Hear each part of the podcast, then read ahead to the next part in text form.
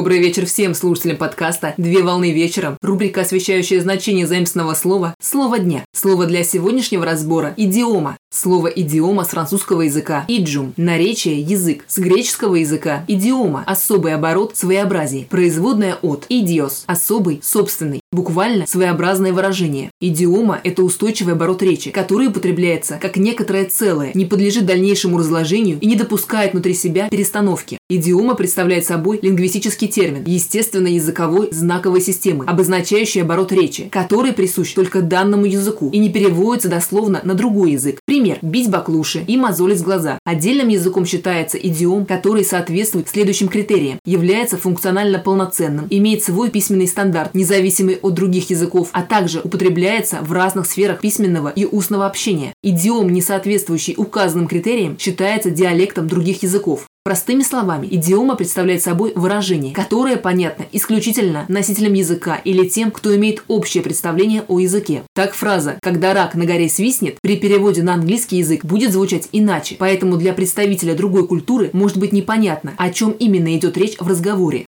На сегодня все. Доброго завершения дня. Совмещай приятное с полезным. Данный материал подготовлен на основании информации из открытых источников сети интернет с использованием интернет-словаря иностранных слов.